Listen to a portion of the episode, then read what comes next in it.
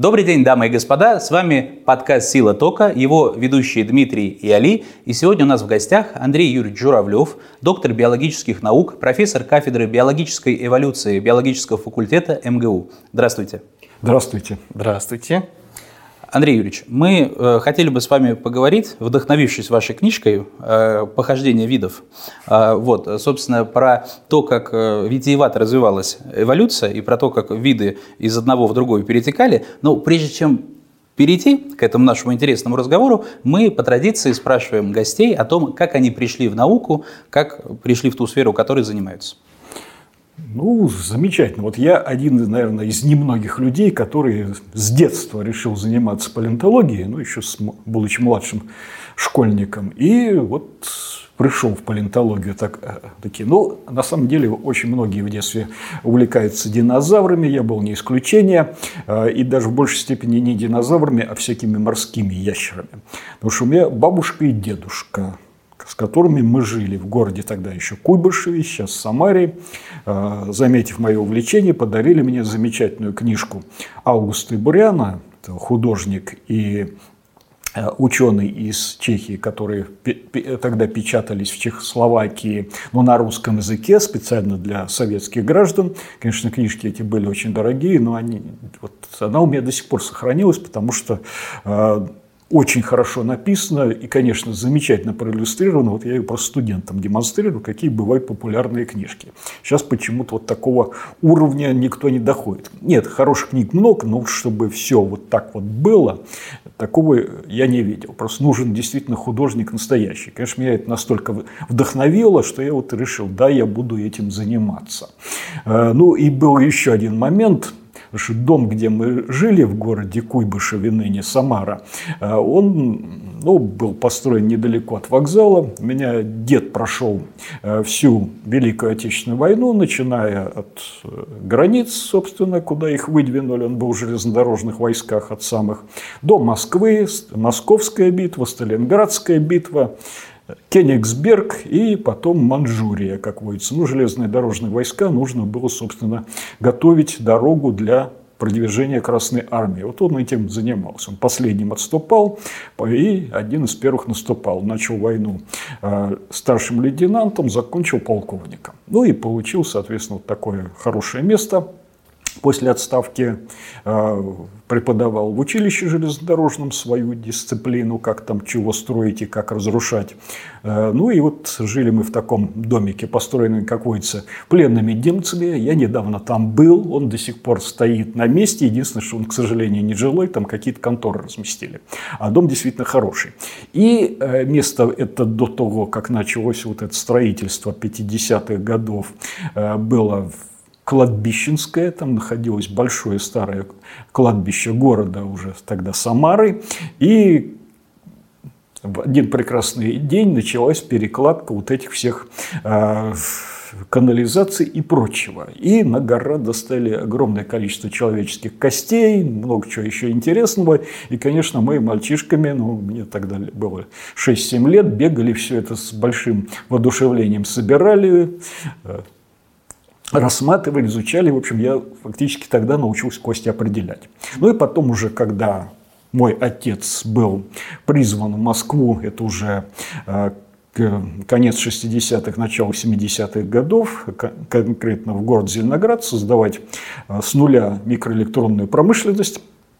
Вот э, я, соответственно, попал в Москву, приехал сам самостоятельно, удрав, как всегда, из дома без спроса, ну, мне лет 12 было, уже можно было удирать из дома, э, нашел палеонтологический музей, еще в старом месте он находился в этих бывших екатерининских конюшнях э, на Ленинском проспекте. Э, и окончательно уверовал в то, что да, я здесь должен работать. Тем больше ну, вот увидеть воочию все эти гигантские скелеты, а там еще для них были низенькие потолки, это сейчас они в больших залах нового музея теряются, а тогда, конечно, все это ну, производило гигантское впечатление, ну, плюс я еще сам был от горшка два вершка, ну и понятно, есть такое выражение, когда деревья были большими. Вот когда динозавры тоже были, казались очень большими. Ну и дальше все, поступил на геологический факультет, на кафедру палеонтологии, но выяснил до этого, где, собственно, на палеонтолога учат, отучился и работал в палеонтологическом музее целых 20 лет. Mm, ничего себе. Ну, потом уже начались, конечно, другие биографические э, экскурсы. Но это по ходу, может, что-то вспомним. Хорошо, Андреевич, спасибо большое за то, что вот так вот посвятили нас в часть э, вашей биографии. Значит, виды, особенно переходные, они даже значит, писателей-фантастов впечатляют. Но э, есть же и какие-то э, особенности фольклора, ну, то есть человек занимается сочинительством вот весь период разумного существования и изучения источников, которые можно там прочитать, э, есть значит, в различных мифах, э, мифах истории про драконов, где-то истории есть про каких-то других мифических существ.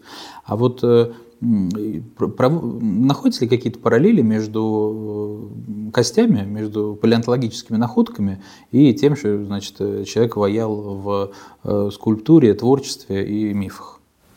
Ну, конечно, находятся. Палеонтологические находки – это удивительно богатый вообще источник всякой мифологии. Ну, начиная с времен древних, потому что ну, понятно, что и кости находили большие, и следы находили, ну и вокруг этого выстраивалась мифология. Вот у индейцев Наваха, а, например, которые видели следы динозавров, ну, там их на западе Северной Америки очень много, это был след их предка ворона – ну да, действительно похоже на птичий.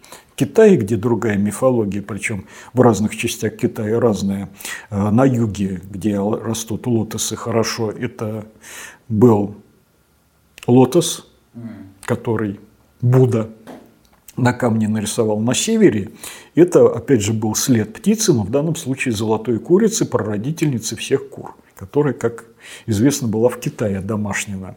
А, ну и даже уже например, последние буквально там десятилетия, ну, столетия тоже миф создается на основе палеонтологических источников, потому что вот обратили внимание, а, ну, есть еще ученые, которые занимаются как раз мифологией и связи с палеонтологией. Обратили внимание, что где-то вот до середины XIX века а, при встрече, э, ну, тоже встречи с морскими гигантскими змеями описывались, начиная с античности.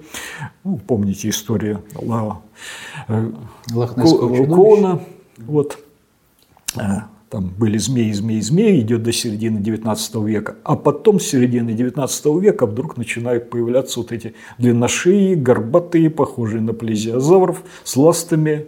А потому что в середине 19 века начинают идти вал работ по изучению плезиозавров благодаря а, английским собирателям, таким как Мэри Эннинг, который вообще а, э, коллекции собрала для, на много поколений вперед для ученых-палеонтологов и до сих пор э, описывают, новые виды устанавливают. Ну, вот когда появились вот вышли из небытия эти плезиозавры, ихтиозавры, начались публикации сначала научные, потом популярные мгновенно со всякими этими жуткими реконструкциями середины 19 века, ну, э, рисовали художники кто во что в гораздо, потому что никто еще не знал, как это должно выглядеть.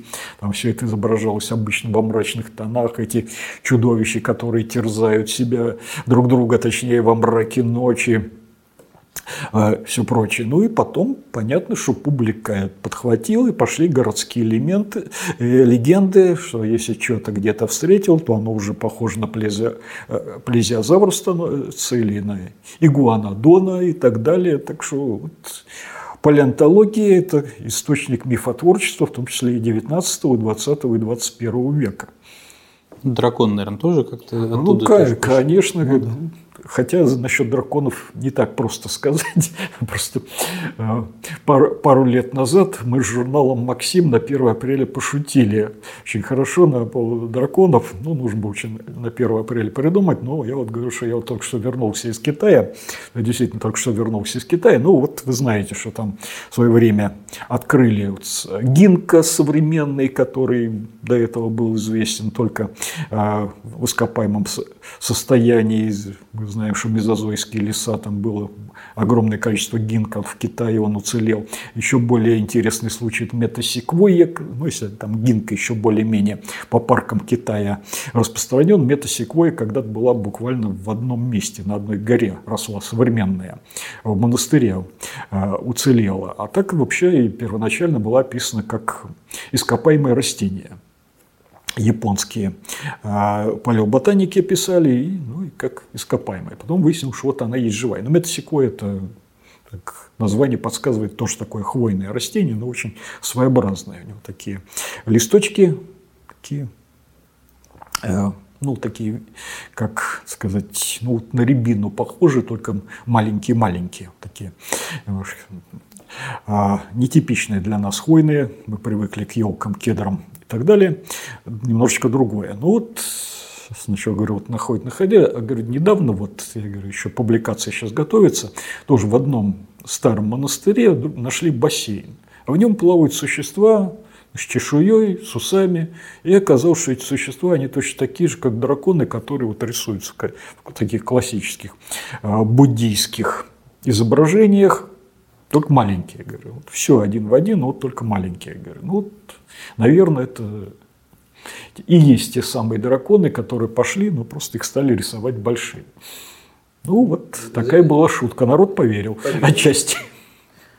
Понятно. Ну, это, конечно, наверное, свойство э, людей верить в чудо. Вот, и если динозавры были, почему и драконов не могло быть? А, знаете, не могу не обратиться к вашей книжке, потому что она так вот, э, ладно, книжки, книги, она такая внушительная. Э, по содержанию некоторым образом даже учебник по палеонтологии напоминает. Э, ну, это действительно так, потому что, к сожалению, вот у нас 60-х годов, ну, 70-х годов уж точно, не печатали на русском языке учебники по палеонтологии. А наука стала совершенно другой. Ну, она настолько изменилась, что то, что было э, в середине даже в конце прошлого века и даже, скажем, 20 лет назад, ну, это совершенно другая наука. Сейчас мы можем делать такие вещи, которых и помыслить не могли в те годы. Ну, там, что мы можем определять уровень кислорода, скажем, какой он был в морях, которым 550-600 миллионов лет. Или что мы можем там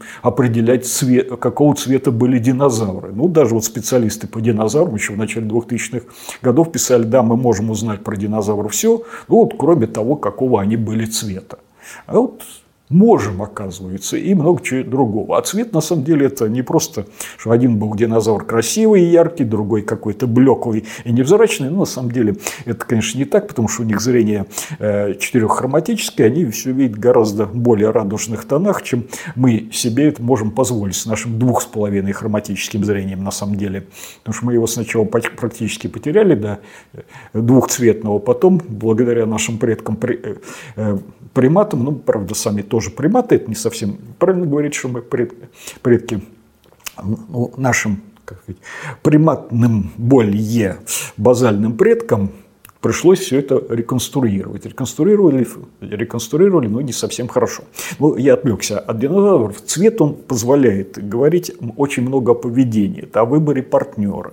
Это о способе избегать хищников. Это о способах быть хищников. Это о метаболизме. Это о динамике движения. Потому что от того, как уложены вот эти вот пигментные тельца, они не только создают еще определенную поверхность, которая отражает цвета и создает еще дополнительные дополнительную иридизационную окраску, она еще, скажем, вот если водоплавающие существа, как пингвины, она позволяет им лучше скользить в воде, уменьшать лобовое сопротивление. Пингвины изначально не были черными, они были бурыми.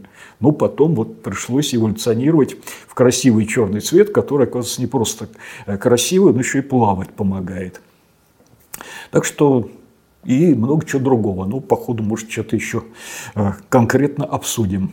В общем, э, Андрей Ильич, очень э, такая внушительная литература. Она, с одной стороны, и для обывателей годится, потому что там есть какие-то вещи, которые вы пишете просто, а с другой стороны, и э, с такой достаточно серьезной терминологией. Но вот одна мысль, которую я там подчерпнул, очень меня впечатлила, вот хотелось бы с нее начать, что вот троглодиты, которые они, значит, это рисовали в пещерах какие-то свои вот рисунки наскальные, они никто почти правильно не изображал животных. Вот э, в плане динамики их э, э, движения все как-то вот как будто не понимали, как на самом деле правильно рисовать значит, вот этих вот животных различных. Наверное, не совсем так. Вот как раз проводили такое научное изучение цели корректив авторов, который сравнил вот те позы, которые занимают животные в палеолитических пещерах, на рисунках, скажем,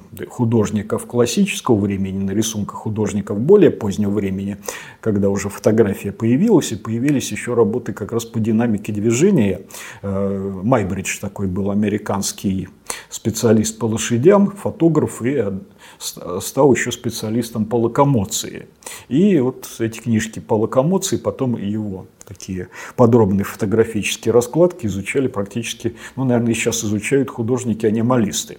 А, тогда они стали рисовать улучшенно. Вот выяснилось, что а, люди палеолита, вот эти действительно троглодиты, пещерные жители, они намного лучше все это рисовали, чем художники классики. Потому что скульпторы делали меньше ошибок, потому что во многих случаях просто бы скульптура падала, поэтому приходилось ставить ближе к истине, там, если это конный всадник. А вот что творили художники, которые рисовали картины, даже э, то, что классики жанра, даже те оказались, которые вот рисовали всю жизнь лошадей, были такие специалисты, вот, ну, умудрились дописать, э, допускать весьма грубые ошибки.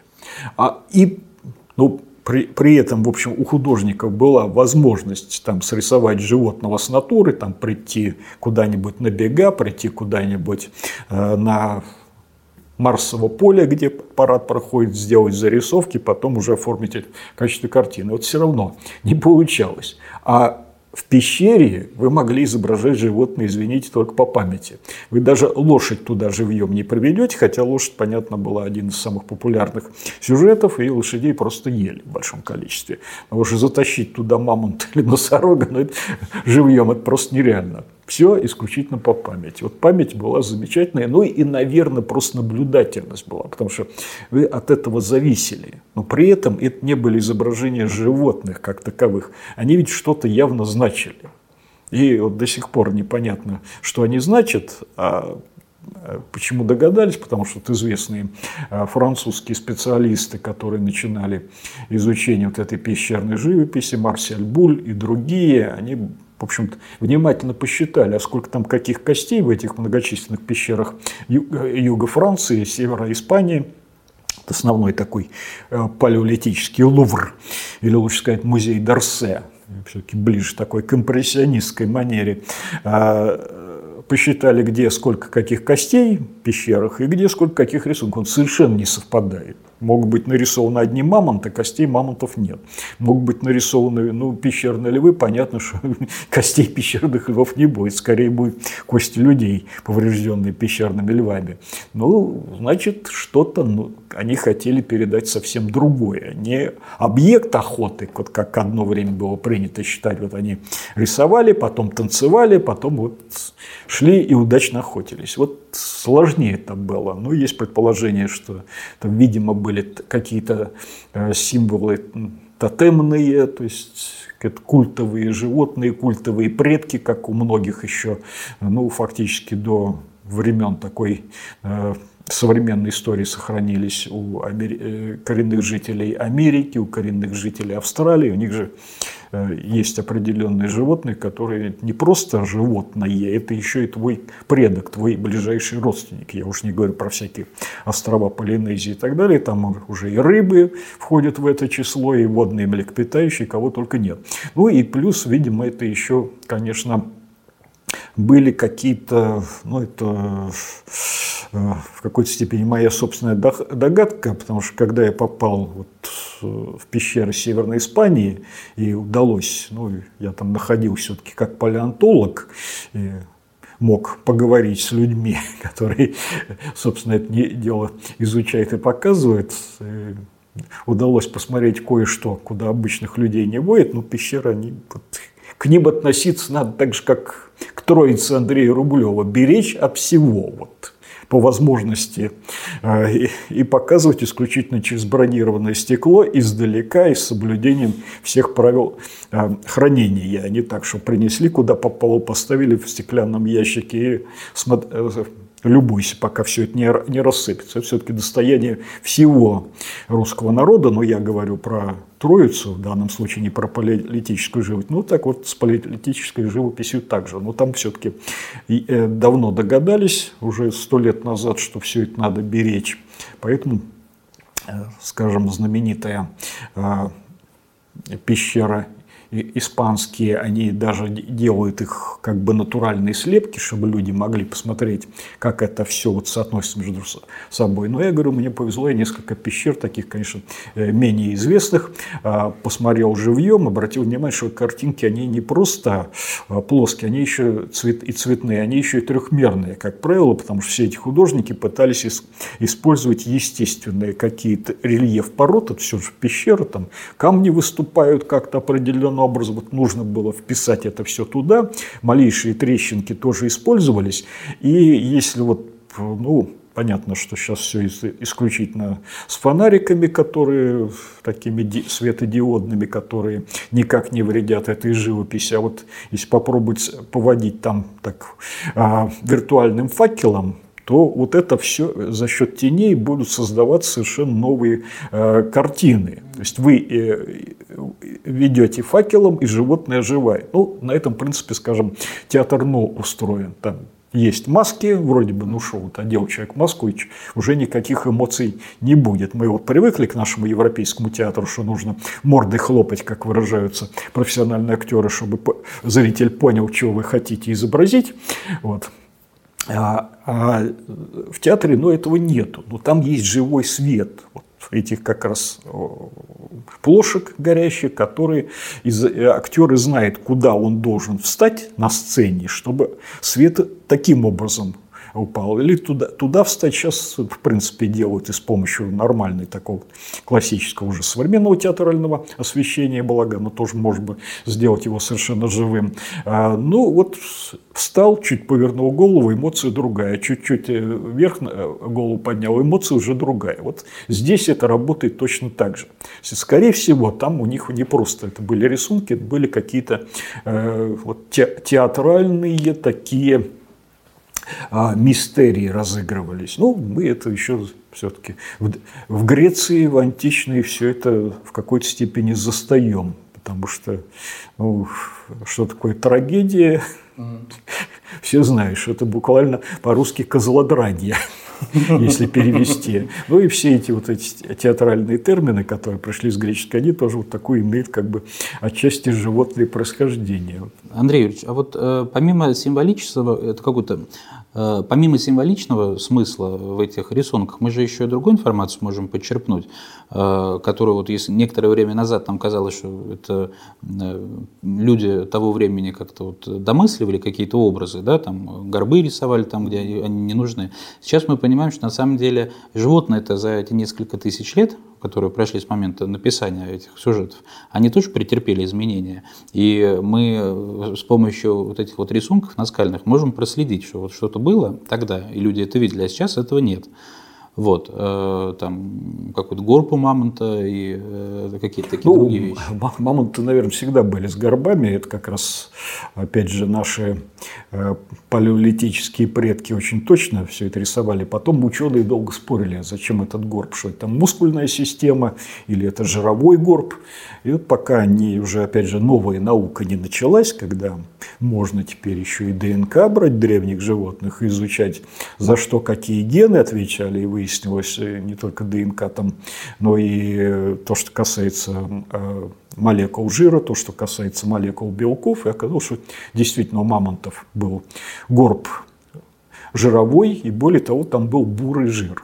А бурый жир – это, в общем, запас энергии всегда на черный день, потому что он быстро разлагается, и в условиях суровых климата северо-восточной Сибири, где мамонты ходили гигантскими стадами, вот оказывается, они могли на черный день запастись этого, этим жиром, и потом все это шло в дело, в топку буквально. Если бескормиться, если еще что-то застрял где-то в снегах, то можно было этим воспользоваться, и плюс он еще расщепляется, дает некое количество жидкости, опять же, которой можно спастись, если мучает жажда.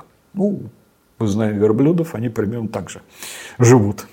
Андрей Юрьевич, вот э, с учетом того, э, что вот мы знаем э, некоторые будоражащие сознание сюжеты, что там киты – это вторичноводные животные, что они вот круг совершили, что э, курицы – это, значит, какие-то э, дальние родственники динозавров, мы понимаем, что вот этот вот виток э, развития видов и изменчивости, он порой принимает какие-то совершенно неожиданные обороты. А вот если вот, отнестись к началу вот этого всего процесса э, происхождения видов и, ну или как вы пишете у себя, похождения видов и их изменчивости. Вот э, с чего начинается главные э, какие-то поражающие воображения э, сюжеты в плане изменчивости? То есть как-то влияла среда и э, от этого э, из, изменялась жизнь на планете? Э, ну, на самом деле это не так уж неоднозначно. Некоторые проблемы решаются очень сходным образом, очень разными животными. Да, мы знаем вот киты вторичноводные, мы знаем, скажем, всякие ящеры вторичноводные, ихтиозавры, плезиозавры, причем ихтиозавры, плезиозавры, они, ну, имели, конечно, общего предка, но разошлись довольно далеко. Две очень разные линии рептилий. Но вот и плезиозавры, и ихтиозавры, и киты выработали параллельно, но совершенно независимо, очень сходные адаптации, приспособления вот к этой водной среде, причем не просто к водной среде, а к открытому океану. Ну, понятно, что нужны ласты, чтобы грести. Вот ласты получаются, и причем у многих животных происходит это расширение вот этой бывшей пятипалой конечности за то, счет того, что добавляется либо э, лишнее количество пальцев, либо лишнее количество фаланг, которые позволяют это, либо и то, и другое. Вот ихтиозавры, это, конечно, максимально использовали эти возможности. Нужно, соответственно, по, по новый плавник э, получить хотя бы хвостовой. Ну да, у китов он такой горизонтальный, у ихтиозавров э, вертикальный, но он все равно вторичный, вот эта лопасть развивается буквально из ничего. Потому что ну, позвоночник у вас один, хвостовой, как бы он в одну часть лопасть, а другая лопасть целиком, соответственно, держится вот как бы на первой, на основе, ну там понятно, что есть, конечно, определенные белковые волокна, такие как коллаген и прочие, которые придают упругость и устойчивость этой структуре. Ну, это ладно еще. Э, нужно было в определенный момент, поскольку вы уходите в океан навсегда, ну, в эволюционном своем пути, нужно было научиться, соответственно, обходиться э, без того, чтобы выползать на берег и нести там яйца, ну ладно, китам это, скажем, не нужно было, а все рептилии, они изначально э, яйца, яйца несущие, а, ну или э, яйца родящие, а они научились вот рожать детенышей, по-новому стали живородящие. Но это видно на примере огромного количества скелетов ихтиозавров, которые изучают еще ну, по-хорошему с середины 19 века. Уже тогда обратили внимание и поняли, что это не то, что этот ихтиозавр съел на обед, а это его эмбрионы, которые можно проследить, как они там развиваются, как рожаются. И более даже интересный момент, вот здесь опять же и киты, и ихтиозавры в этом сходны, потому что когда животное рожает ребенка на суше, он должен родиться головой вперед, сделать первый вдох. В море это невозможно. Если вы таким образом своего ребенка вытолкаете, то он, скорее всего, захлебнется. Вот и древние киты, они еще рожали как животные суши, головой вперед, потом перестроились. То же самое произошло у ихтиозавров, древние трясовые ихтиозавры.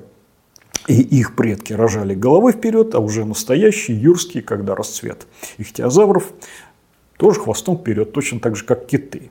Ну и вот сейчас есть современные работы, ну, конечно, они немножечко такие с домыслами, но все-таки, которые показывают, потому что когда идет, э, идут такие роды, нужно, как у китов, чтобы помогали родственники, чтобы они поймали этого детеныша, его вынесли на поверхность, ну и мало ли там что, охраняли там от хищников. Вот, судя по всему, у ихтиозавров тоже были эти привычки потому что есть определенные находки массовые, причем достаточно крупных ихтиозавров. Это были такие шонизавры гигантские, ящеры 14-метровой длины, ну, как киты действительно, вот они в определенный момент собирались вместе, причем исключительно беременные самки, плюс вот новорожденные, вот есть такие захоронения э, в Северной Америке, в штате Невада. И вот представлено. И, скорее всего, это выбор как, как раз подсказывает, что действительно были такие семейные роды.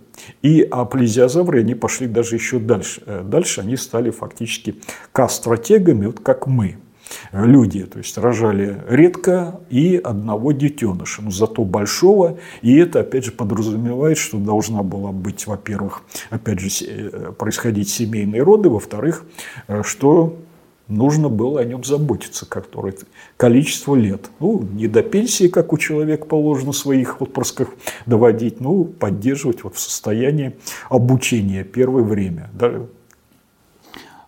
Андрей Ильич, это очень интересно, и э, вот хочется задать вопрос, наверное, он вам как э, человек, который всю жизнь посвятил э, всему процессу значит, происхождения видов, не очень понравится. Но вот нам, как простым обывателям, хочется из этого кекса изюм весь вытащить и именно им насладиться. А вот на протяжении развития вот этого всего эволюционного процесса периодически возникали какие-то, конечно, страшные чудища, вот, которые даже фантастам современным осмыслить тяжело. И вот э, это, наверное, происходило и на этапе, э, когда настолько в водной среде жизнь развивалась, и в дальнейшем этапе. Ну, про динозавров, наверное, особо останавливаться на них не будем, потому что мы Спилберг и все остальные э, коллеги до достаточной степени приложили усилия, чтобы мы имели представление о том, как они выглядели. Вот если обратиться к различным чудищем периода э, развития вот, э, водной жизни. Кого прежде всего надо назвать? Ну, я бы не назвал их чудищами, хотя, наверное, они нам такими и кажутся. Во-первых, они все-таки маленькие, потому что самые крупные, скажем, кембрийские животные, хищники, ну, это максимум полтора метра. Ну, правда, ну, тоже так с небольшого человека ростом. А, ну, а все остальное еще намного мельче. Там в пределах 10 сантиметров обычно животные, вот самые необычные, типа галлюцигения, не случайно она такое имя получила, потому что, представьте себе, животное на таких э, очень подвижных ножках, которые может, каждое много-много этих ножек, причем там у разных видов было и 8, и 10, и 12, и даже больше. Можно их было отдельно втягивать, вытягивать, чтобы пролезать в любую щелку. А, на, на, на ножках коготки, чтобы ими цепляться. Причем настоящие коготки такие очень красивые. Понятно, что маленькие, но если так взять, посмотреть под микроскопом, выглядит как коготь какого-нибудь хищного динозавра, какого-нибудь дейнониха, которыми очень любят а, пугать как раз палеонтологи, специалисты по динозаврам показывают такой коготь согнутый, как ятаган, причем еще острый. Все это. Вот у этих коготки такие же парные. Плюс значит, сверху шипы, чтобы защищаться от хищников. Впереди хобот, реально хобот, который вытянутый вперед, но можно им двигать. У некоторых он втягивался внутрь, вот голова вдруг раз убиралась внутрь, вся целиком вместе с зубами. В, э, в ротовой полости, понятно, есть еще зубы, то, что называется глоточные, но тем не менее можно пищу перетирать и хватать. Сам, само ротовое отверстие еще дополнено каким, какими-то еще режущими пластинками, которые по кругу сидят, чтобы вот эту пищу ухватить. Ну, вот, кажется, не самый простой способ сделать круглый рот, с который будет сходиться как диафрагма на старом аппарате. Плюс еще шкура тоже очень сложно устроена, все это э, ну, удивительно красиво, вот это вся, весь орнамент. И, это в 10 сантиметров. Вот 10 сантиметров. Вот эти вот элементы шкурки, они вообще ну, там в пределах 500 микронов. А обычно где-то 20-30 микронов, ну, смотришь, когда на сканирующем микроскопе, это красота неописуемая. Потому что это все такое блестящее, но покрыто фосфатом, очень похожим на нашу эмаль, вот зубную. Ну, понятно, что он темненький, э, все-таки древний, но все равно вот все это красиво так блестит, переливаются всякие э, на них пупырышки, которые закономерным образом еще не просто так расположены. И дальше все эти э, пуговички сидят на шкурке, тоже очень э, правильными рядами. Дальше среди них выступают эти шипы, которые тоже покрыты каким-то дополнительным рисунком. Ну вот такие удивительные были животные. Но чем они особо интересны, что это как бы такая вот форма, которая могла переходить во все. И так, наверное, и было.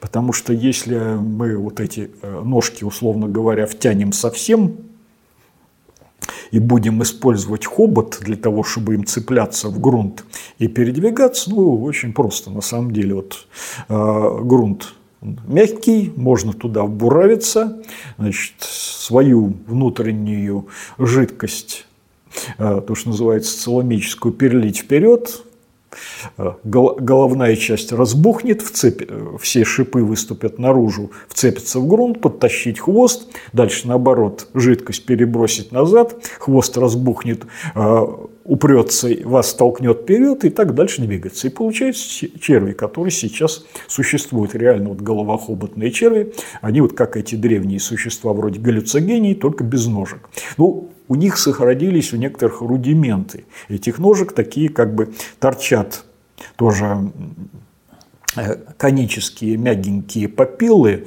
ну, которые у червей, понятно, используются как чувствительные какие-то сосочки. Там смотреть, что снаружи творится, там, или в осадке творится, там действительно сидят всякие э, рецепторы, воспринимающие э, химию окружающей среды, они были, собственно, в ножках у этих древних существ.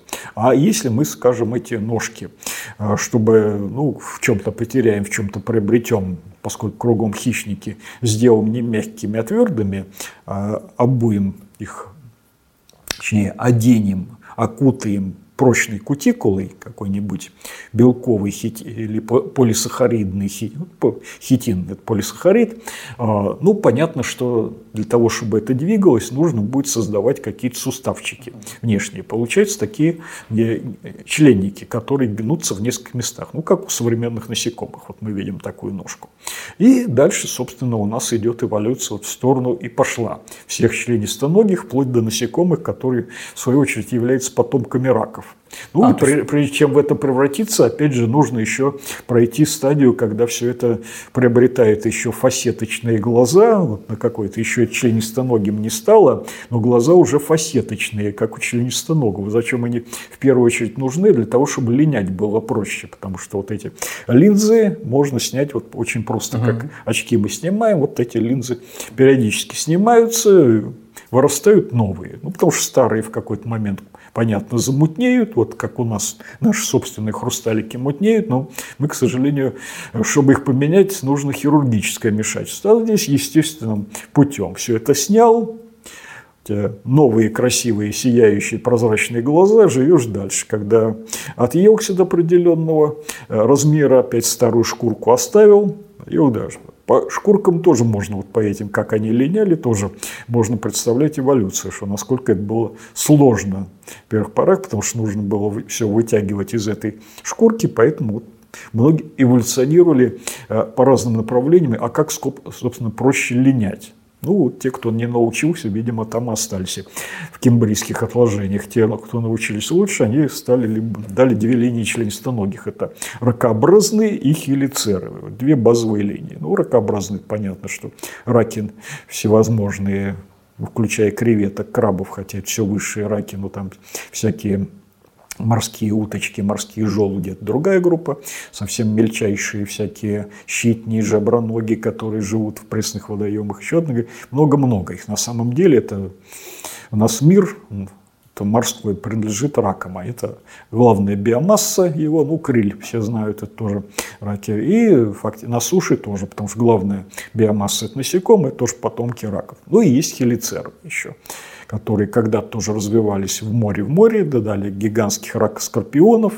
которые вот тоже чудище, но это действительно вот чудище 2,5 метра длиной, это уже побольше человека, там одна клешня с нашу ладони даже больше, вот реальная, причем клешня с шипами, чем, ну, опять же, можем всякие виртуальные опыты проводить, исследовать, а насколько она прочная и что она может продавить, и выяснить, что да, такие действительно прочные руку при случае прокусить могла, если бы такое э, существо жило до сих пор своей клешней э, продавить, пробивали, в общем-то, панцири таких же, как, и, как они, прочных существ своими шипами. Ну, это вот тоже гигантский. От этого былого великолепия остались только мечехвосты. Замечательные существа, тоже удивительные, вот совершенно ни на что не похожи. Э, они ныне есть, но это вот совершенно другой мир. Вот на, на него смотришь и понимаешь, что вот так вот все выглядело в, как, в начале палеозойской эры. Это все из галлюцигений? Вот из, вот, а это все получилось из этих галлюцигений. Плюс из них еще получились анихофоры, которые те же самые гульцогении, только с втягивающимися конечностями, которые остались жить на суше. Ну, там понятно, что кое-что у них произошло преобразование. Есть такое понятие э, в биологии олигомеризация, когда ну, меньше становится сегментов, плюс еще тагмозис есть такое понятие, когда выделяется головная часть, в головной части появляются там, скажем, если мы берем анихофор, появляются э, стилеты зубные, как бы челюсти, но это челюсти эти вот эти бывшие коготки. Они в, эмбрио, в эмбриогенезе, в развитии этих современных анифофор, они закладываются как коготки на ножках, только потом преобразуются в челюсти. А слюнные железы, опять же, вот у нехофор тоже очень замечательная вещь, они с помощью них охотятся, это опять же бывшие, собственно, ну, органы выделения, которые на суше стали работать по-другому. Потому что на суше надо чем-то ловить добычу. Если у вас зубы, собственно, ну, челюсть они, конечно, есть, но они э, слишком слабенькие, чтобы добычу поймать, удержать. А вот выпустил быстро застывающую слюну, покрыл ее как сеткой, и все, какого-нибудь сверчка тут же запутал, и он уже не может легаться своими ножками шипастенькими, уже э, ничего не повредит. И более того, эти вот анихофоры, они стали достаточно такими сообразительными, видимо, существами, потому что сложное, опять же, поведение. Они охотятся стаями, они учат своих детей, как охотиться. Вот казалось бы, такое простое существо, на самом деле очень непростое. Ну и есть еще, вот еще одно ответвление Э, тихоходки. Это те же самые галлюцигении, только которые олигомизировались э, до предела, у них всего э, четыре пары конечностей. Опять же, есть стилеты, вот в данном случае в ротовой полости. Опять же, это все на базе коготков получилось. И вот такое вот удивительное существо, которое уже уменьшилось до предельной можно сказать, до беспредельных размеров там живет между песчинок или на каких-то микроводорослях, или охотится на каких-то еще более мелких существ, если это хищник, а если это веган, то он своими стилеты прокалывает водоросли или мхи, некоторые из них живут вот, а, на суше в почве, но достаточно, где много влаги, питается а, тем, что можно высосать из мхов, из, из грибов, Такие вещи есть. И удивительные вообще существа в смысле своей приспособленности, потому что ну, обитают даже в условиях тундры, наши вот, то есть полярные ночи, могут там впасть в спячку на полгода, потом проснуться как ни в чем не бывало. И э, когда японцы их взяли в космос, выяснилось, ну там непонятно до сих пор, как это преднамеренно получилось или случайно. В общем, как-то они умудрились попасть в открытый космос. А в ну, открытый может, Да, может, кто-то иллюминатор забыл закрыть. Э, вот, и получили изрядную дозу облучения, и тоже с ними ничего не, не случилось. Потому что человек такой дозы не, не выдержит. Это все, это летальный исход стопроцентный. Ну, тихоходки действительно существа очень загадочные. Да, но если смотреть на картинку э, тихоходки, она все-таки имеет какой-то, ну, плюс-минус осмысленный вид. Она на какую-то морскую какую корову такую похожую, я не знаю, на бегемота какого-то крупного. Ну, по крайней мере, в смысле, поддается воображению. А вот то, что вы говорите про э, галлюцигений, э, вот из того, что вы описали, вроде как бы кажется, что с точки зрения, ну, я не знаю, используется такой термин, или, скажем так, эволюционной экономии, ну, то есть очень много приспособлений. Вот все, что вы сказали, вот нам все там есть. Он как швейцарский нож.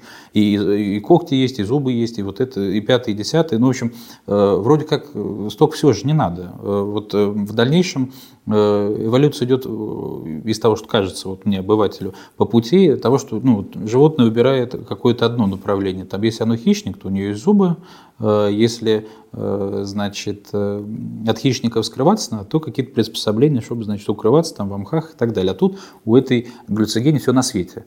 Вот, вот это свойство этого периода, что у организма все, все, все, все, все на всякий случай есть. Да и нет, это ну, что значит свойство периода? Периоды очень разные бывают, как мы теперь знаем что в какие-то периоды у нас мало кислорода, в какие-то периоды много кислорода. Это не когда-то очень давно, это уже последние э, полмиллиарда лет. И плюс еще в зависимости от условий, в которых вы живете, какие там хищники, какие прочее, нельзя быть каким-то усредненным. Все время нужно в какую-то специализироваться, в какую-то нишу втискивать втискивается то, что называется экологическая ниша. То есть приобретать определенные, опять же, признаки, которые вас выручат в данный конкретный момент времени. Повезет тому, у кого кажется, эти признаки годятся и для другого, для чего-то. Вот а, обстоятельства изменились, среда изменилась, но вот у вас что, оказались какие-то наработки, которые годятся и для жизни в новой среде. Такие случаи сколь угодно бывают. В общем-то, наши гены, они просто какие-то удиви... Э, гены удивительно для, вс...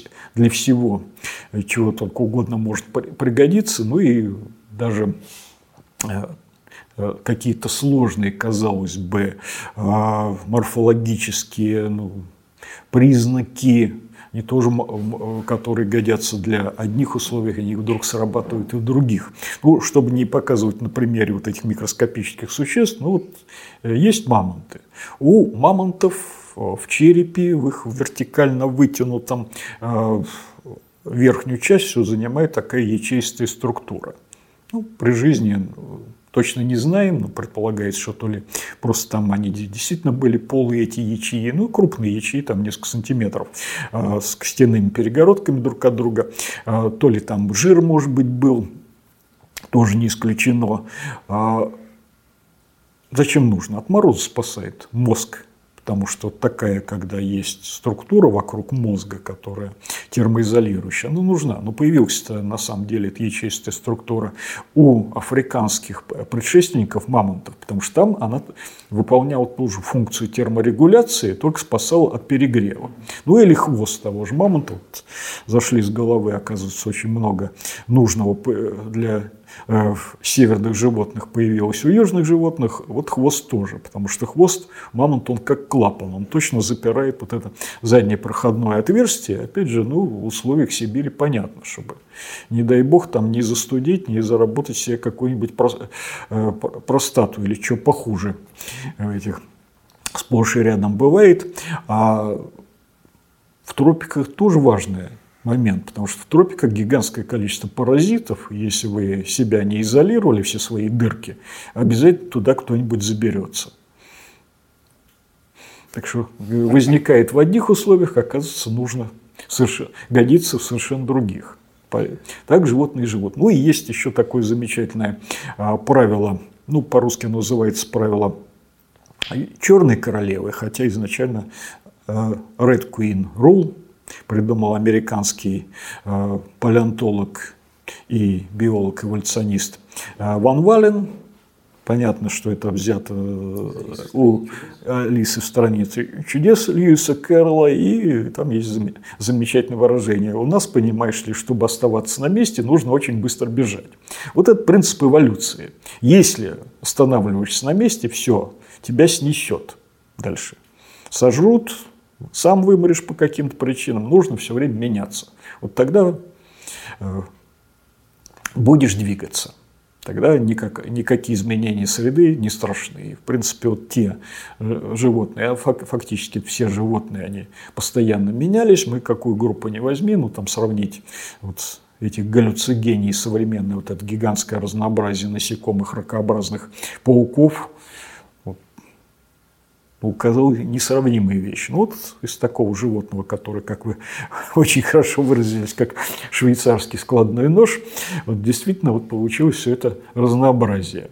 Потому что оно не оставалось на месте, оно все время куда-то из него чего-то получалось. Потому что это неоднократно оно начинало эволюционировать в разные стороны, где-то срабатывало, где-то могло не сработать. Потому что появились, скажем, аномалокоридиды, про которых я начал говорить, вот пол, полутораметровые, с фасеточными глазами, с, тоже с такими странными круглыми ртами, с этими э, сходящимися трапециевидными режущими пластинами, э, хватательные гибкие конечности, опять же, членистые, как у членистоногих. Но дальше они ушли вот куда-то плавать в открытый океан, э, обросли такими э, лопастями плавательными, соответственно, и исчезли, ну, вот к концу кембрийского периода их осталось практически всего ничего, в Ордойке, в Дивоне их еще не находят, потом их перестают находить вообще какая-то вот такая получилась ветвь, которая ушла в никуда. Хотя некоторые специалисты считают, что вот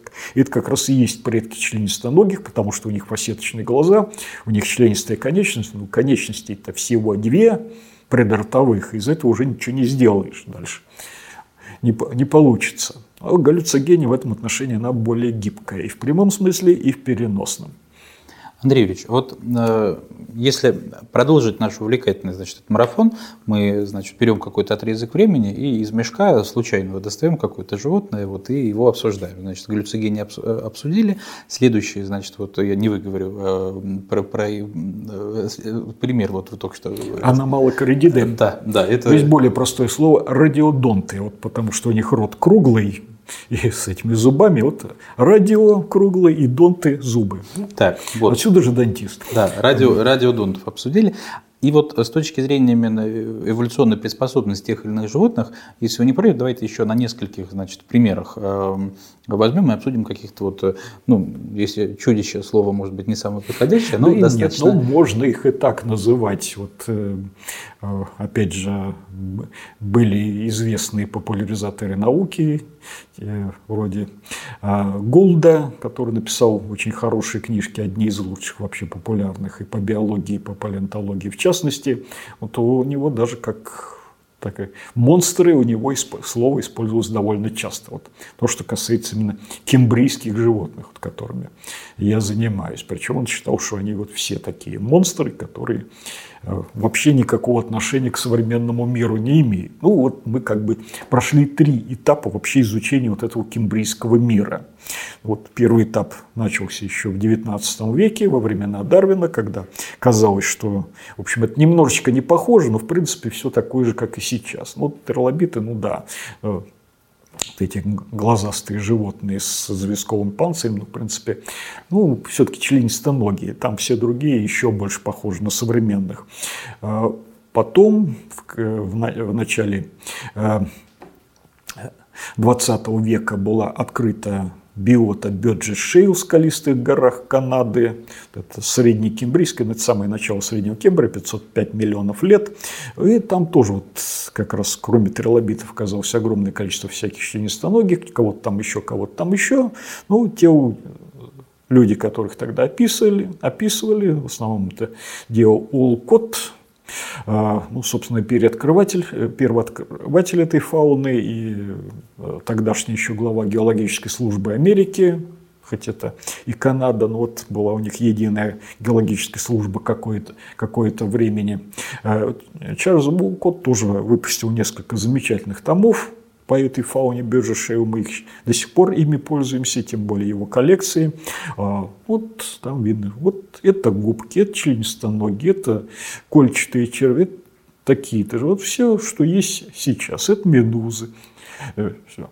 А потом, когда в 70-е годы э, ученые из Кембриджа вернулись к изучению этой фауны, то есть буквально 70 лет спустя новые экспедиции туда послали, вот нашли это все, и э, в том числе и галлюцигению, вот эту знаменитую, и аномалокоридит, тогда нашли уже в таком виде, э, в полном, ну, вот показалось, особенно э, Стивену Голду, что это что-то вообще инопланетное. Вот это монстры, которые существовали только тогда и исчезли, и все. Был второй этап. Ну и третий этап – это то, что, чем мы занимаемся сейчас. Мы, в общем, благодаря, опять же, нашим успехам микроскопии и прочим, можем рассмотреть все это в деталях, поискать, знаю уже, где это можно искать, находить другие местонахождения. В 90-е годы открыли гигантское местонахождение Чэньцзянь в провинции Юнань на юго-западе Китая, где более древние на 15 э, миллионов лет почти животные вот такого же облика непонятного а, оказались. Открыли у нас э, в Сибири, Андрей Юрьевич Иванцов, э, мой коллега из палеонтологического института, открыл вот эти такие же ну, животных интересных в Кембрии, Якутии, ну и что-то так находили, находили, и вот, вот это великое разнообразие, оно как раз позволило их лучше сравнить друг с другом, микроскопия позволила посмотреть детали, и оказалось, что вот это не совсем животные, которые сейчас, это не какие-то монстры, а это вот те самые переходные формы, а, о которых отсутствие которых так долго сетовал Чарльз Дарвин на протяжении всех своих шести изданий происхождения видов, что вот их нету, их нету, их нету, а вот они у нас, оказывается, под ногами, под руками были, но мы не знали, кто они такие, считали монстрами. Вот, оказывается, не монстры. Это вот все переходные формы, из которых можно выводить все разнообразие современной жизни. А вот если, Андреевич, говорить про переходные формы, вот мы со школы э, знаем, значит, про кистеперых рыб, мы со школы знаем про этих археоптериксов, э, птичек, у которых еще эти лапки можно там разглядеть на конце этих, по пальцы на, на, конце перьев, или как там, что-то что ну, на передних конечностях, да. на крыльях. А, а какие еще? И еще зубы. Да, какие еще переходные, точно, да, а какие еще переходные формы вот, э, заслуживают внимания? Значит, галлюцигения, мы поняли. Значит, э, ну, если брать, собственно, кембрийский период, там было еще замечательное существо халькиерия. Тоже изначально нашли просто отдельные чешуйки вот эти, даже не поняли, что это такое, но вот какой-то такой продолговатая раковинка, э, чуть изогнутая с дыркой на конце, ну и решили, наверное, вот такое было животное, сидело в этой раковинке. Но мало ли что не бывает там. Была даже реконструкция, где вот такая э, как бы выступ подводный, и вот сидит на нем, закрепившись вот так вот крючком, это животное. А, ну, э, Правда, многие обратили внимание, вот мой шведский коллега Стефан Бенсон и из, как раз вот а, коллега из кембриджской этой группы, которая занималась по-новому Бёджешил, Саймон Конвей Моррис, они обратили внимание, что вот эти вот чешуйки, они встречаются в огромных количествах всегда в образцах. Ну, для этого берется известняк, в котором, кажется, ничего не видно, растворяется в слабой кислоте, оттуда высыпаются куча вот всяких таких э, мелочей где-то в пределах трех миллиметров, которые отбираешь потом под микроскопом, смотришь, ну, высыпаются они почему, либо они первично фосфат фосфатные, фосфат не растворяется а, в слабой кислоте, либо мы просто раковина растворяется, но остается ее внутренний или наружный слепок, который передает всю ее а, красивую скульптуру внутреннюю. А, соответственно, наружную.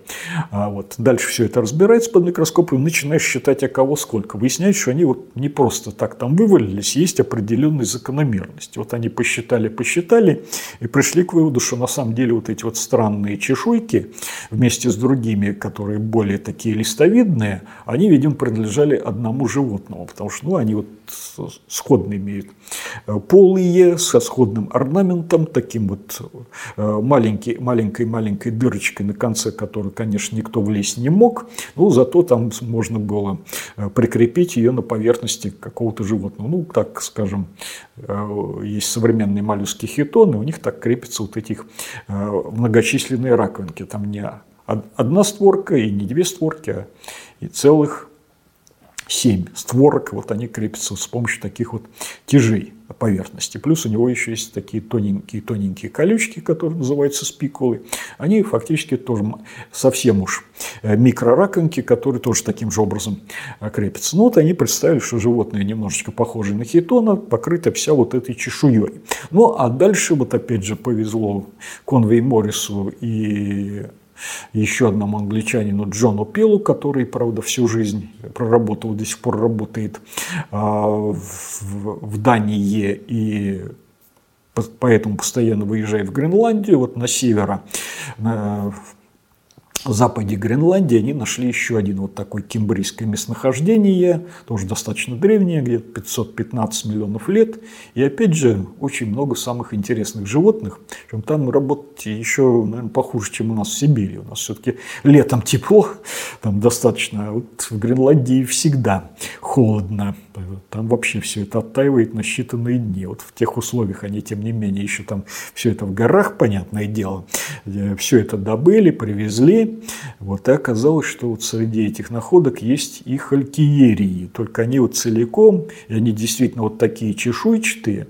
Ну, в дополнение к чешуйкам у них еще зачем-то целая такая раковинка спереди, целая раковинка сзади. Вот их раньше находили, но никто не думал, что это от кого-то отвалилось. Думал, что ну, это раковинка вот такого примитивной улитки или раковинка примитивной двустворки.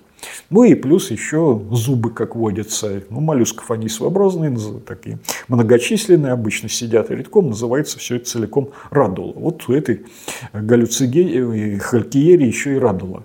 То есть это действительно моллюск, но сами вот эти чешуйчатые покровы, они на самом деле больше похожи не на раковины моллюсков, они похожи на такие а, органические хитиновые щитки, которые у кольчатых червей.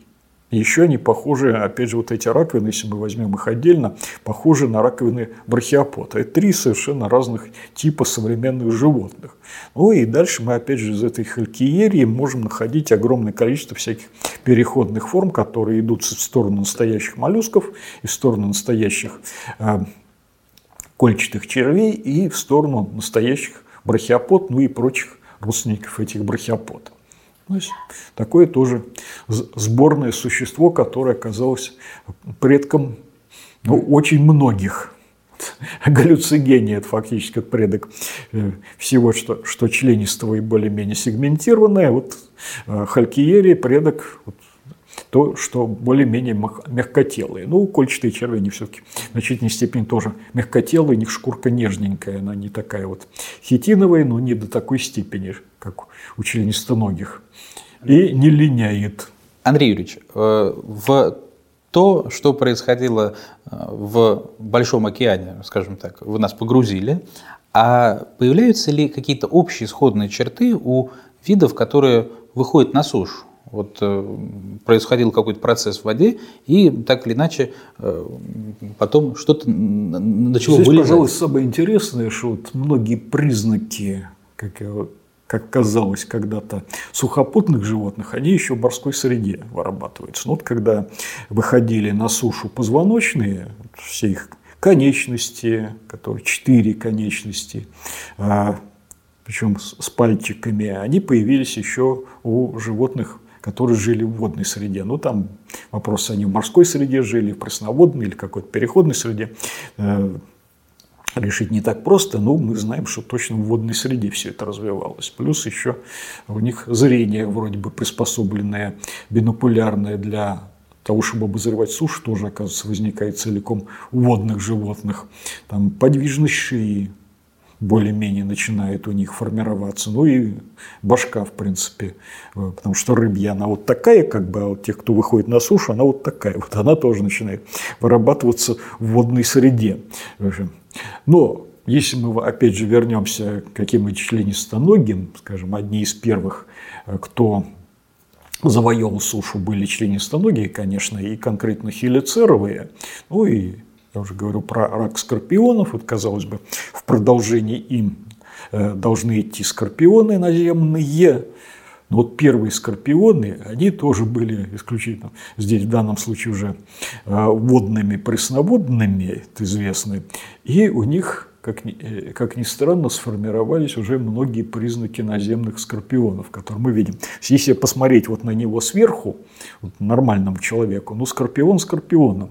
Там уже надо изучать совсем маленькие-маленькие детальки, чтобы понять, что это все-таки водное существо, что у него, скажем, нет таких вот странненьких гребенчатых органов на брюшке, которые скорпион современный использует для, в, в качестве механорецепторов, части хеморецепторов, а, и которые появились, опять же, на базе конечностей. Все у членистоногих все берет, появляется на базе конечностей. Вот у морского скорпиона их нету они у сухопутных. А вот все остальное, фасеточные глаза, которые потом начинают у скорпионов деградировать, они появляются тогда еще у морских животных, понятны все эти клешни, все эти конечности, и даже хвост с ядовитым шипом. Но вот зачем ядовитый шип в море, непонятно.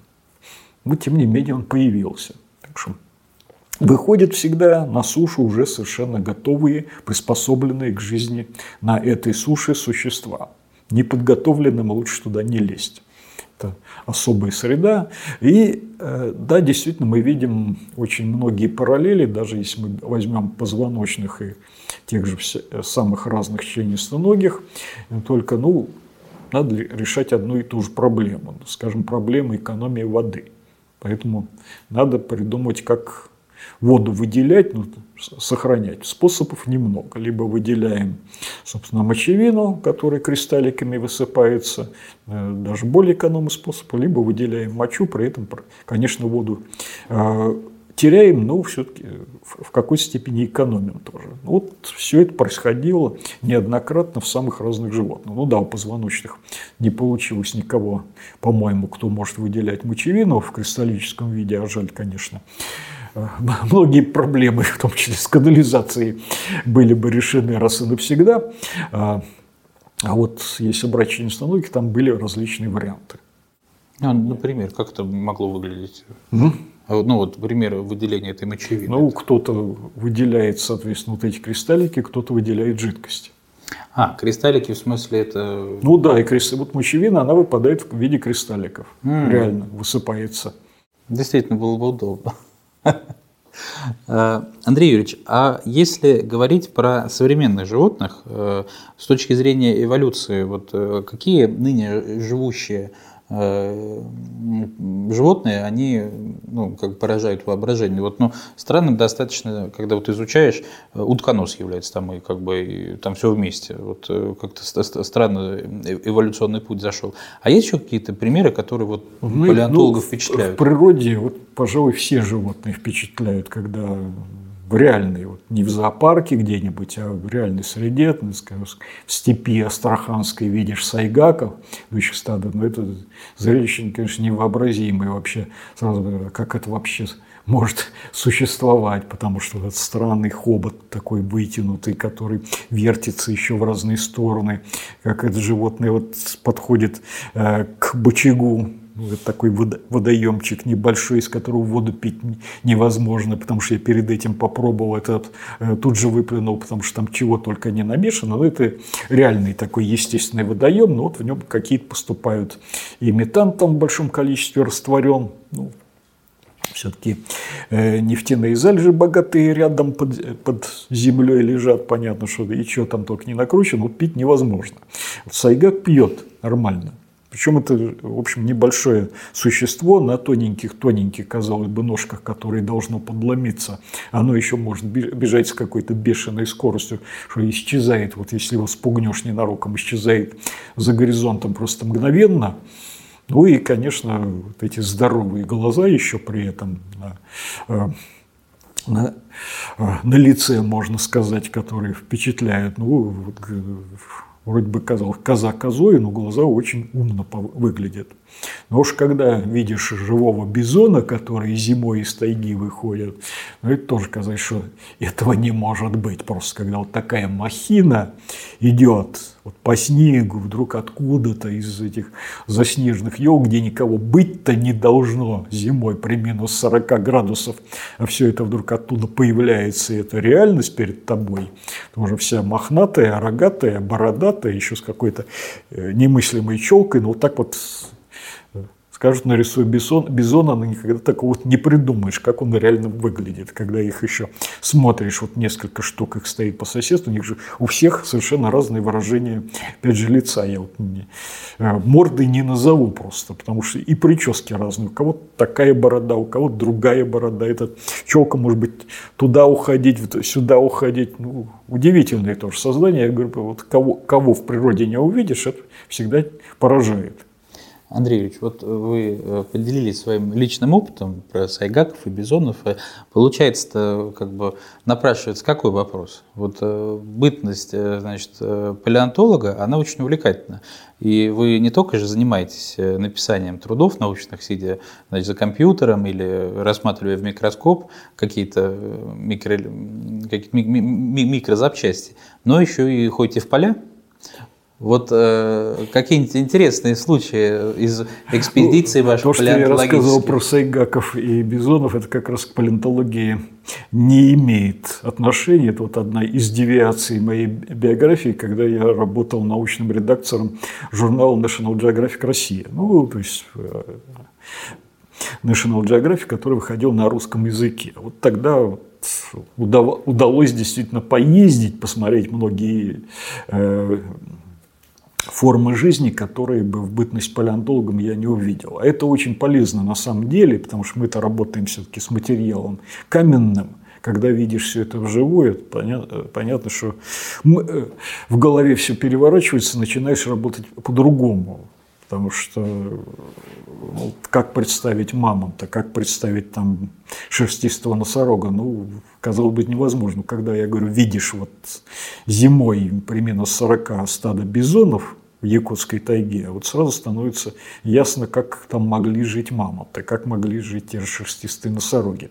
Ну или когда видишь там в, в тундровой части Якутии овцебыков, которые те же современные, ну и бизоны, и овцебыки, и сайгаки, все современники мамонтов, просто вот так их раскидало всех, а, и благодаря климатическим а, изменениям и отчасти вмешательству человека – Конечно, вот собрать это все вместе по новой, ну, некоторые, конечно, пытаются, но на самом деле э, задача практически нерешаемая. Потому что нас, настолько они уже как-то по разным нишам разбрелись вот нынешним. Ну или просто мы себе вот до сих пор, а, казалось бы, не такие давние времена а, плейстоценовой эпохи, как это называется, еще ледникового периода не так себе представляем. Как-то это все было по-другому, потому что, чтобы собрать воедино на какой территории сайгаков, бизонов, овцебыков, ну вот как, что здесь должно быть. Вот непонятно, что сайгаки не будут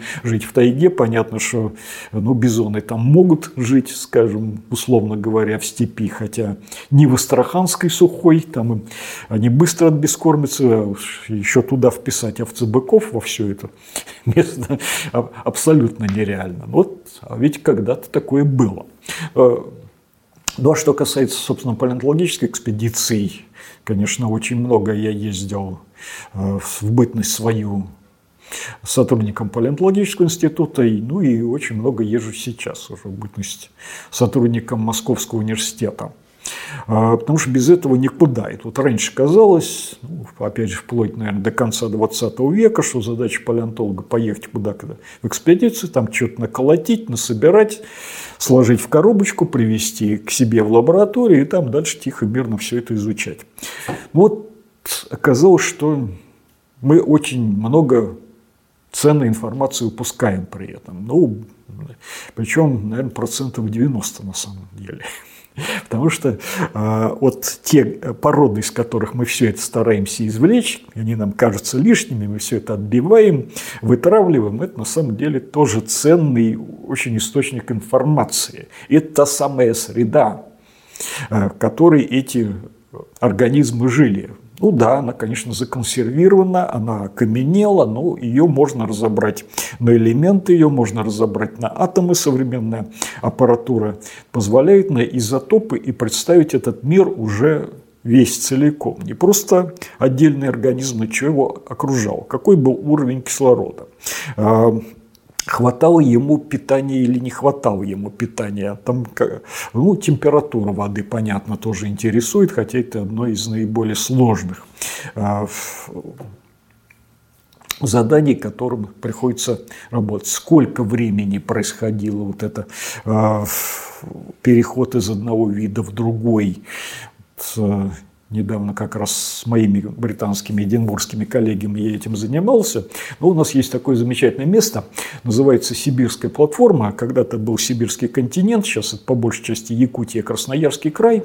И это гигантское такое тропическое море было 500 с лишним миллионов лет назад – где обитало, конечно, гигантское количество все, все, э, самых разных существ. Ну, как, какие-то из них, вот, увы, можно собирать только по скорлупкам, потом еще долго-долго собирать как пазл, это соберется, не соберется, чтобы получить что-то единое. А были организмы, которых скелет как бы такой массивный, они всю жизнь сидели, прикипев к одному месту. Ну, скажем, такие древние губки, они называются по-гречески древние губки, археоцаты, точнее древние кубки. Вот их было много-много, тоже в одной Сибири где-то под 150 видов очень разных. Ну, маленькие скелетики там, ну, максимум скелет 3 сантиметра в диаметре, где-то 10 э, сантиметров высотой, обычно все еще мельче. Э, строили они рифы тогда, кораллов еще не было, вот э, рифы строили губки, тоже с известковым скелетом крепеньким. И благодаря тому, что они, чтобы риф построить, нужно друг, с друг другом срастаться. Зачем риф нужен? Для жизни, потому что э, кораллы строят риф для того, чтобы находиться все время в фатической зоне, ну, ну оно немножечко погружается постоянно, плюс еще всякие окружающие существа норовят э, тебя обрасти и не дать тебе. Вот тянешься к солнцу, все современные рифостроящие кораллы, они содержат фотосимбионтов, нужно своих фотосимбионтов беречь и под солнце их подставлять, дальше они распускают свои э, уже даже не знаю, что там у симбиониде можно распустить, но, в общем, э, выкладывают свои э, пластиды на поверхность, собирают солнечные дырки, вырабатывают из этой солнечной энергии всякие органические вещества и подкармливают им своего хозяина коралла. Плюс еще отдают ему часть бикарбонат, из которой ускоряется строительство скелета, и очень у них такие сложные, интересные взаимоотношения. Губкам тоже нужно было стремиться к поверхности, потому что они фильтраторы. Для фильтраторов очень важно знать законы Бернулли, потому что у вас давление на разной глубине чуть-чуть разное. Вверху оно меньше, внизу оно, понятно, больше, и ток воды, который там существует везде, он всегда пойдет от снизу вверх. Если у вас есть пористый скелет с разнообразными дырками снаружи, внутри и большой дыркой посередине для выхода воды, вам даже ничем шевелить не надо, никакими ресничками, никакими жгутиками, вода пойдет через вас. Ну, понятно, что там, конечно, есть Э, клетки, которые как раз пользуются этими ресничками, фильтруют, захватывая то, то, что прошло в токе воды. Но, в принципе, вот единственное, что нужно, чтобы у вас был какой-то постамент, на котором сидишь, и дальше вода сама по себе ходит, потому что есть приливно-отливные течения, по крайней мере, уж не говоря всяких других. И, и вот они дали огромное разнообразие видов, потому что в зависимости от того, какая в данном месте сила течений или чего-то еще, мы не всегда можем догадаться даже почему, а, разная форма пор, разные количество этих пор, плюс дополнительные поры. Вот казалось, ладно, одна пора, но на нее можно еще э, накрутить сито с более мелкими порами, там еще что-нибудь накрутить. И вот так все это, или сделать выпуклость, на которую пору посадить, и все это будет работать в каких-то условиях. Ну и они э, менялись очень закономерным образом тоже, по счастью для нас. Э, потомки в, при строительстве своего скелета они как бы повторяли изначально облик предков, еще существующий с 19 века в биологии, что антогенез, индивидуальное развитие – это всегда повторение филогенеза, то есть эволюционного развития всей группы. Вот, по крайней мере, для ближайших потомков это действительно верно. И вот эти архицаты, когда строят свой скелет, они повторяют облик своего непосредственного предка, предыдущего вида. Поэтому мы можем э, выстроить линии от потомка к предку, иногда даже от потомка к предку и последующему предку. Все это разложить, поскольку у нас это в породах разного возраста, потом разложить как бы такими правильными линеечками, отлиновать эти возраста, а потом мы еще на это насаживаем наши данные, а как менялся уровень кислорода, а как менялись температуры, и получаем красивую картину, что у нас, понятно, ну, можно было догадаться и без этого, но когда все это уже видишь наглядно, сделано своими руками, оно восхитительно, да. Как, действительно, когда кислорода становилось больше, разнообразие видов становилось больше, они очень быстро-быстро начинали диверсифицировать, это вот разнообразиться, если говорить по-русски. Появлялись новые виды, причем сразу в большом количестве. Это идет у нас как бы такими этапами. Вот не было, не было, ничего, потом раз, стало много. Не было, не было, потом раз, стало много. В какой-то момент вообще все вымерли. Андрей Юрьевич, вот э, а если говорить о ваших впечатлениях, то есть э, вы нам очень подробно рассказали про э, губок, а вот про сами палеонтологические ваши экспедиции рассказали мало. А вот ваши впечатления как палеонтолога вот на экспедициях, что вот, если переходить в какой-то такой формат Блиц, какие пять, я не знаю, может быть пять много или три, если так будет проще, какие самые яркие экспедиции для вас были, вот где вы прям вот впечатлились, и это неозладимое впечатление? Самые яркие, это, пожалуй, вот юго-восток Якутии, это река Юдома, там есть замечательная такое водное путешествие, там несколько раз был. Сначала на резиновых лодках мы прошли вот это все 600 километров, ну это как примерно от Москвы до Ленинграда, стоять на веселках на резиновой лодочке.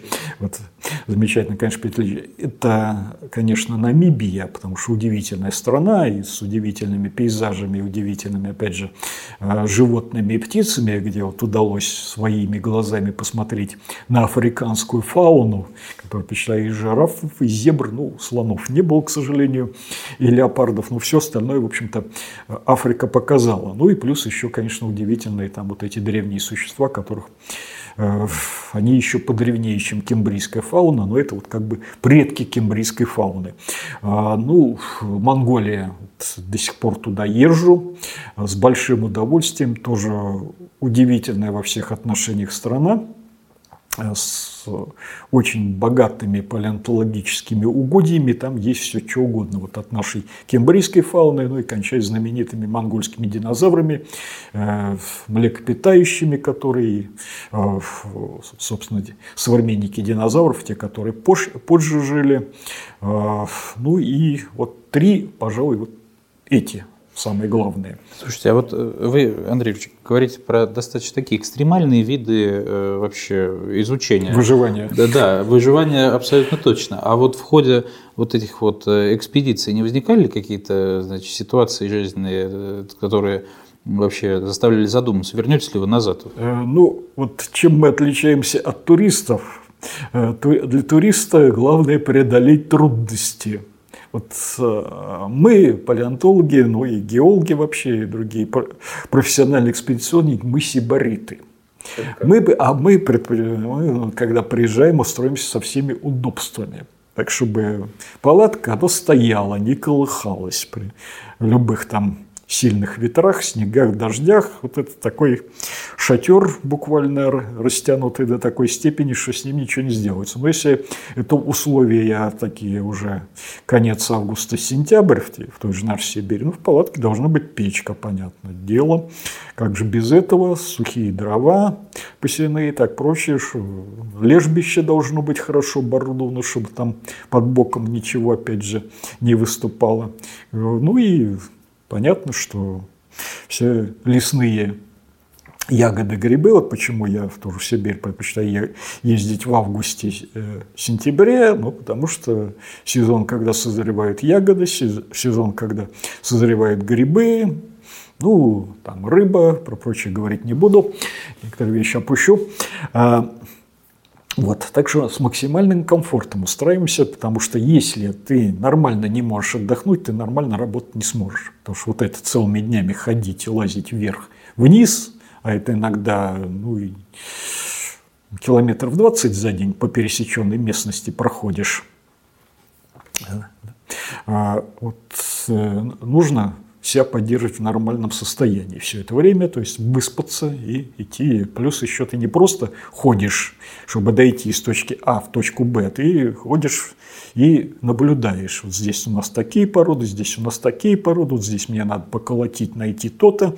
Ну, сегодня я не успею, приду завтра, послезавтра обязательно здесь найду и приду и найду. Это действительно так. Просто так мы тоже не ходим.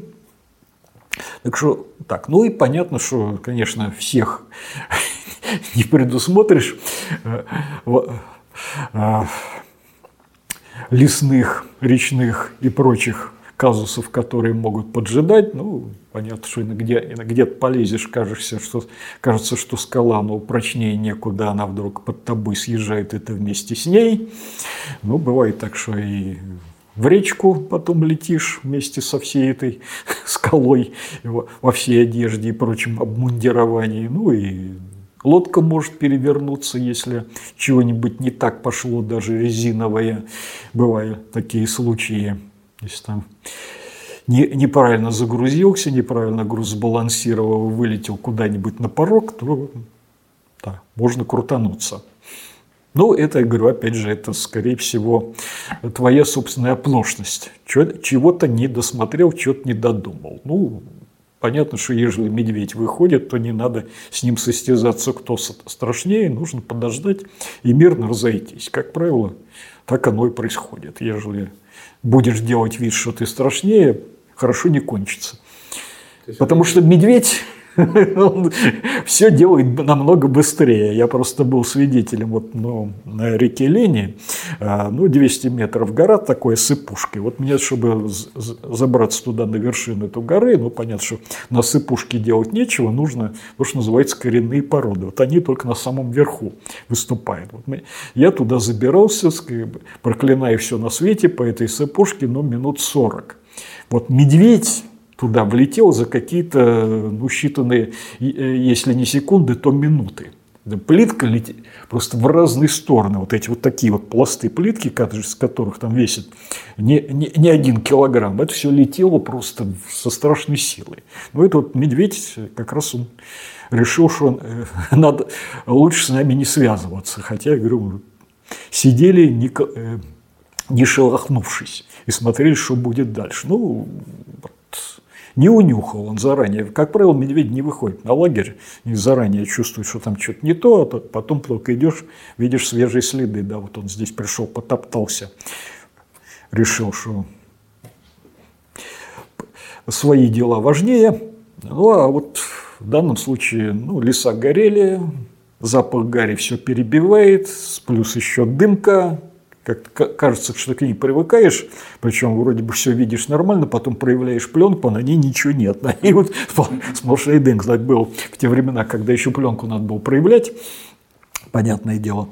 Ну вот и вышел Мишка прям к палатке. Посмотрел и наверх. Меня это сильно впечатлило. То есть э, вот эти вот рекомендации по вашему опыту, что если вы встретите в лесу медведя, надо, значит, вывернуть куртку наизнанку, вот так вот ее поднять, чтобы казаться выше и больше Ой, медведя? Ни в коем случае. Вот все это... Я не знаю, вот все это байка или на самом деле было, потому что я своими глазами не видел, но вот э, говорят, что в инструкции по технике безопасности для геологов было написано следующее, что если медведь заброс к вам в палатку, надо закрыться в спальнике, а потом резко оттуда выскочить и зареветь. В 50% случаев у медведя случится медвежья болезнь, он убежит. Правда, про другие 50% случаев почему-то сказано не было. У кого будет медвежья болезнь и кто убежать не успеет. Спасибо большое за такой интересный разговор. Я думаю, что э, нам всем есть над чем подумать, посмотреть картинки э, палеонтологические, потому что во Мне многом... тоже есть над чем подумать и посмотреть картинки. Ну, Сейчас с очень хорошим художником с биофака, такая Александр Марченко, но она на самом деле реальный кандидат биологических наук, очень интересный специалист по вокализации птиц, как птицы между собой общаются, птенцами, и особенно и с собой. Она еще замечательный художник. Вот мы с ней договорились, что она проиллюстрирует мою новую книжку. Вот. Так что я сегодня буду любоваться новыми ее картинками.